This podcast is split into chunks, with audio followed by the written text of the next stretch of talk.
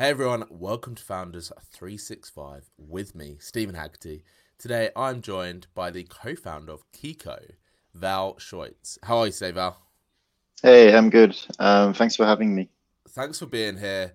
Saturday morning, I mean, what better way to spend a time than t- chatting to me on a podcast? You're a good, good man. Uh, but thank exactly. you for being here. Uh, I'm really, really looking forward to discovering more about the Kiko story, what was going on, why you started, and, and how's it all going. I know you guys have gone through some really cool things. Uh, it's a very good product. I was looking, or service, I should say. I was checking it out recently, and uh, so I'm looking forward to this conversation. So, without further ado, with for those people that have never heard of Kiko or, or know what the service is, just give us an outline and overview of what Kiko is. Yeah, sure. Um, so basically, the whole thing started um, roughly like a year ago, and it was because I basically started to look into buying a property in Vienna, and because I'm living in London, um, it's quite difficult to actually, you know, manage your property, rent it out, take care of, you know, the the whole tenancy and so my mom basically said like she she won't help me. Uh, basically i'm on my own. And uh, i was basically like there must be an app or something you know that just does it for you. Because there's like an app for everything nowadays. Yeah. you can easily miss uh, listen to your favorite music. You can you know get a uber to take you from a to b or just get your food delivered to the the doorsteps. And um, I was quite surprised that there's actually not anything in the market which just allows you to quickly rent a property online, um, and also just takes away, you know, all the the admin work um, that usually comes with with running a property.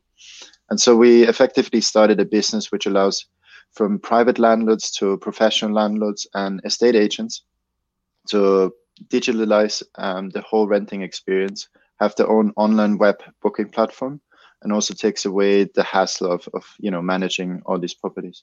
Yeah amazing. I, I love stories and companies that are born out of frustration from the founders and i think this is something that obviously a lot of businesses are formed from and a lot of stories can relate to that which is great. How has the journey been then for the last when did when were you founded? When did you start? Um, we raised a, a pre-seed round last year in uh, december um, so since then, we basically started hiring a team and then worked quite uh, a lot on uh, getting the product out, getting the first uh, paying customers, and, and now um, basically ramping up uh, revenue and sales. Love it. So, how's everything been since raising that money? Because you know you raised half a million pounds, which is a, a great first round, and something that I think just goes to show that this service is desired, it's wanted, it's needed. How did it feel when you sort of completed that and it was that's the moment that is kind of like, well, now you have to do it? Yeah, um, it was quite funny to be honest. So uh, I previously worked for Revolut and I was leading the growth efforts there. So I spent two and a half years, um, you know, working with the founders and, and, and other early employees to get Revolut from from less than a million customers to over 10 and um, basically that summer we i spoke with a former software engineers uh, of mine. And we basically both chatted about how bad actually you know the renting experience in london is. Mm-hmm. um, and it's not just here right i used to live in, in vienna in, in milan and lisbon. And it, it, it always surprised me that you know for something where you spend most of your money on and spend most of your time at uh, it's just so difficult to find the place you really like. And uh, it involves so much back and forth communication between you know landlords and agents. And um, yeah so effectively like we we found the pain point was surprised that there's a gap in the market and it seems like not to be properly solved yet.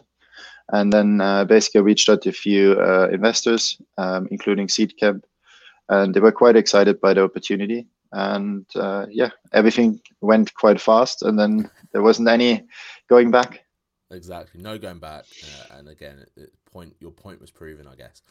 I mean, let's talk about the rental side of things in London. I think if you walk down any London street, no matter where it is, you see multiple estate agencies, multiple properties for rent. For you to come in and, and say, listen, we want to disrupt that, we want to change that, we want to we want to make a, a different experience. That's a big mission. That's a big ask. how how do you think, or, or what is the biggest challenge of that? I should say on a sort of consumer level, Kiko reaching out to those right people who are going to understand this mission. Yeah, sure. Um, I think, I mean, in the end, it always starts with a great product, right? That that solves a really uh, painful problem for mm. people. And I think there's different niches in, in you know property rental. Um, initially, we we started with uh, focusing heavily on people that relocate to London because uh, when I relocated to London, it wasn't possible to rent a, a property, you know, just from abroad. Um, mm-hmm. similar to how bank accounts um, had to be opened in the country, um, it was just not possible, right? And so I found it always quite frustrating because in the end you spend a lot of money uh, on an Airbnb and then you need to basically, you know, search for two, three weeks. You need to take vacation in order to basically find a home. And then, you know, London is a quite big city. And until recently, it was very difficult to rent anything um, because there was a shortage in supply. Mm-hmm. And so effectively, um, you know, three weeks uh, on the London market isn't much for finding a good flat. Yeah. And, and so, so I thought pressure as well when you rent in London. You, yeah, exactly. And the estate agent is like, "Oh, I've got seventeen thousand other people queuing up to take this apartment. If you need yeah. it, you need to tell me right now." Exactly, and, and and what I always find frustrating is that often you don't, you know, you don't have enough pictures or any mm-hmm. information um, about a property online, so you can actually make a decision, right? Yeah. Even if I just want to view it or not. Um, and then additionally to that, if I like a property a lot, I can't just rent it. You know, mm. like I need to go through the whole normal process, and then the estate agent might or the landlord might not see my message, and then I don't see. You know, it's just a, it's a, a lot of back and forth. I think it's probably one of the most stressful, confusing, slash underwhelming things that you can do normally.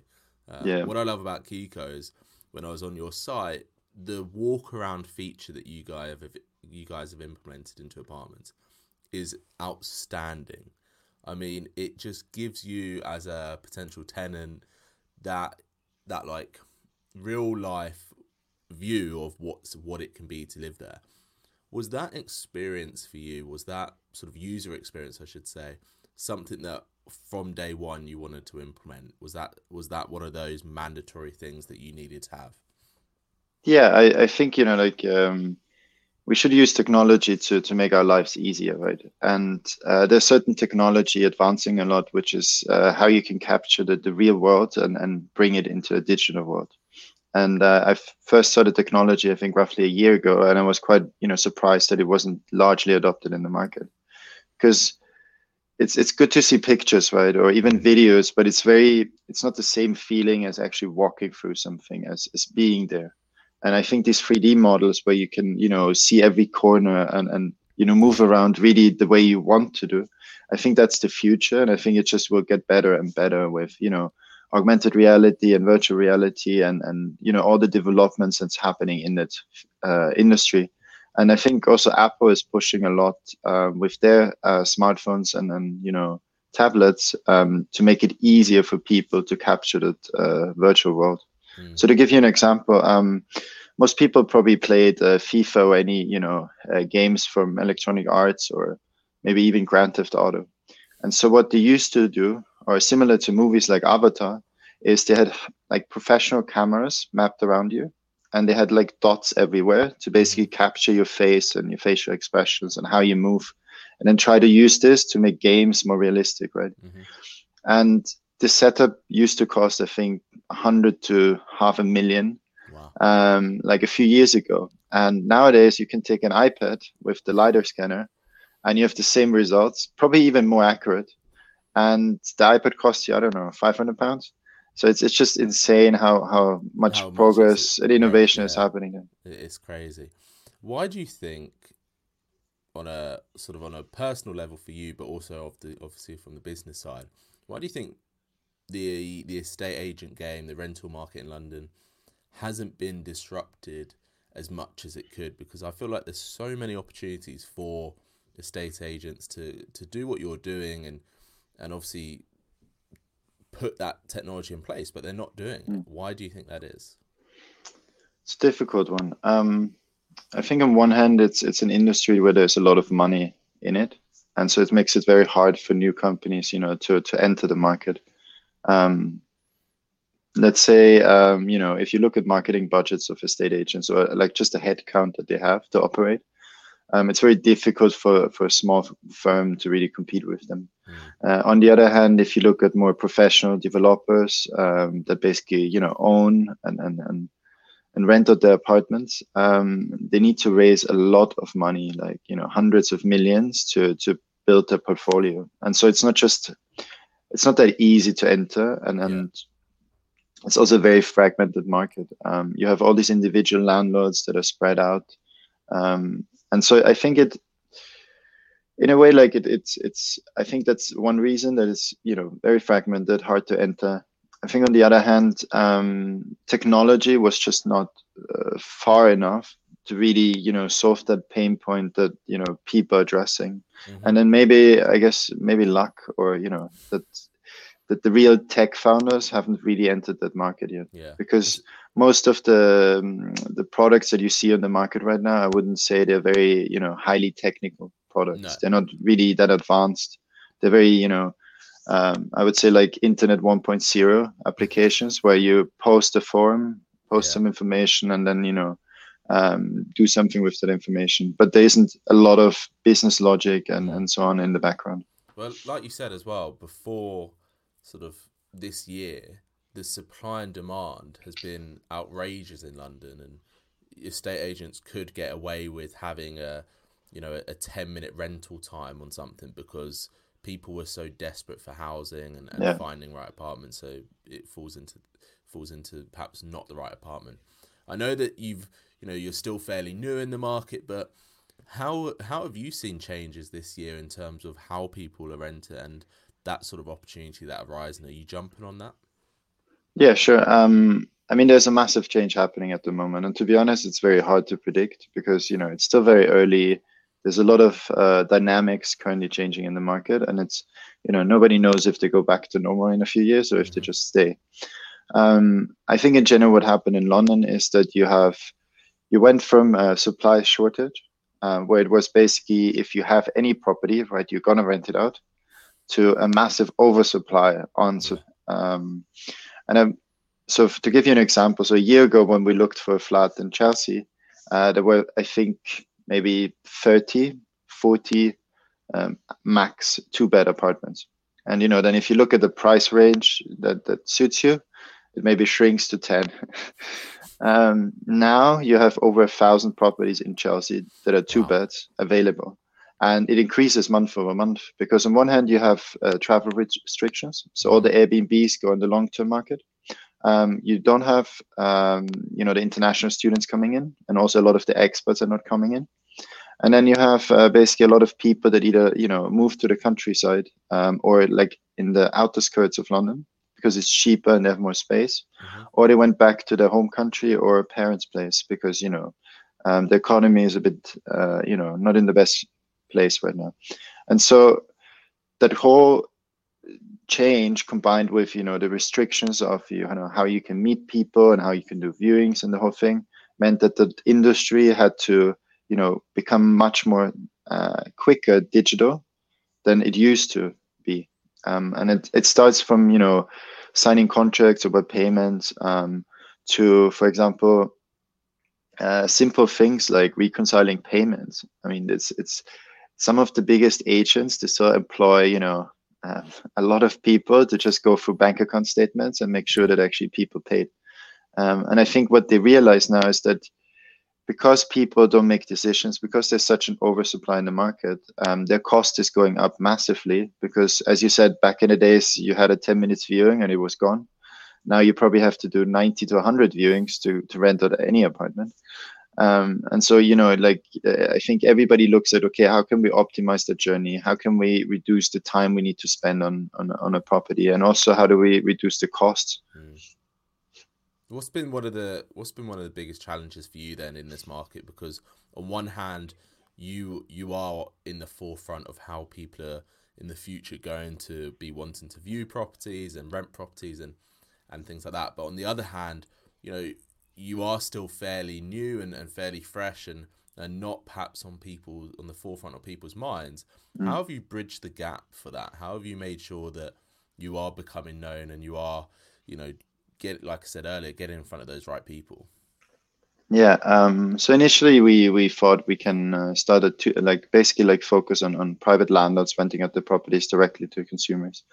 Uh, what we quickly realized it is because of COVID, it's not that easy at the moment because mm. um, it's difficult to know what property needs to be acquired in order to rent it out because you know there's just so much choice right now uh, and then it's small details like you know maybe the other flat around the corner looks basically identical but the guy uh, charges me a hundred pounds less yeah, and so i'll take it it's, it's you and it's over, it's hasn't it it's now yeah it's the renters market rather than rather than the uh no the rentees market rather than the renters yeah. And then uh, you also have other dim- uh, market dynamics so in general like um, i think the virtual viewings so what we saw is that um, there's already a subset of people that are used to do things online, right? Mm-hmm. The, the, the young kids, the let's say the 18 to 25 year olds that are used to um, use Airbnb, that you know booked, for example, through Spotahome or um, other providers like uh, Home when they did Erasmus. Yeah. And so these people are quite used to rent things uh, without actually, you know, being physically there at a viewing.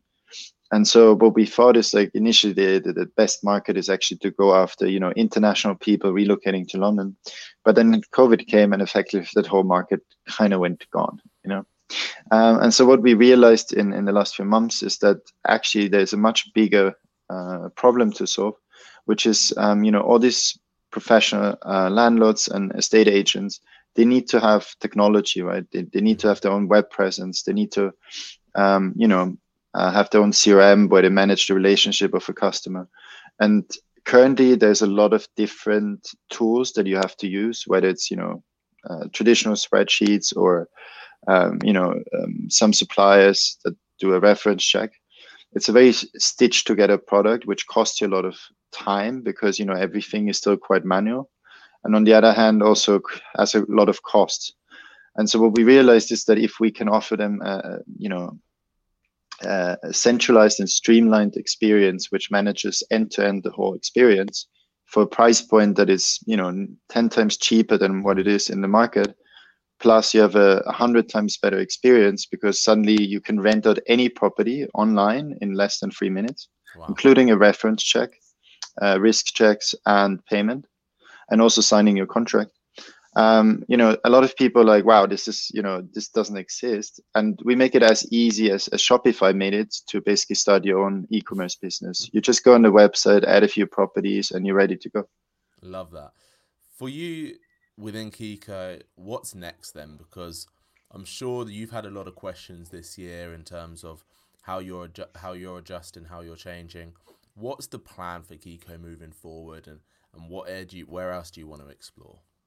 Yeah, sure. Um, I think we want to keep innovating, right? I think uh, we're just getting started in the market. Um, we're talking to some really interesting clients that you know have managed over twenty thousand properties uh, overall.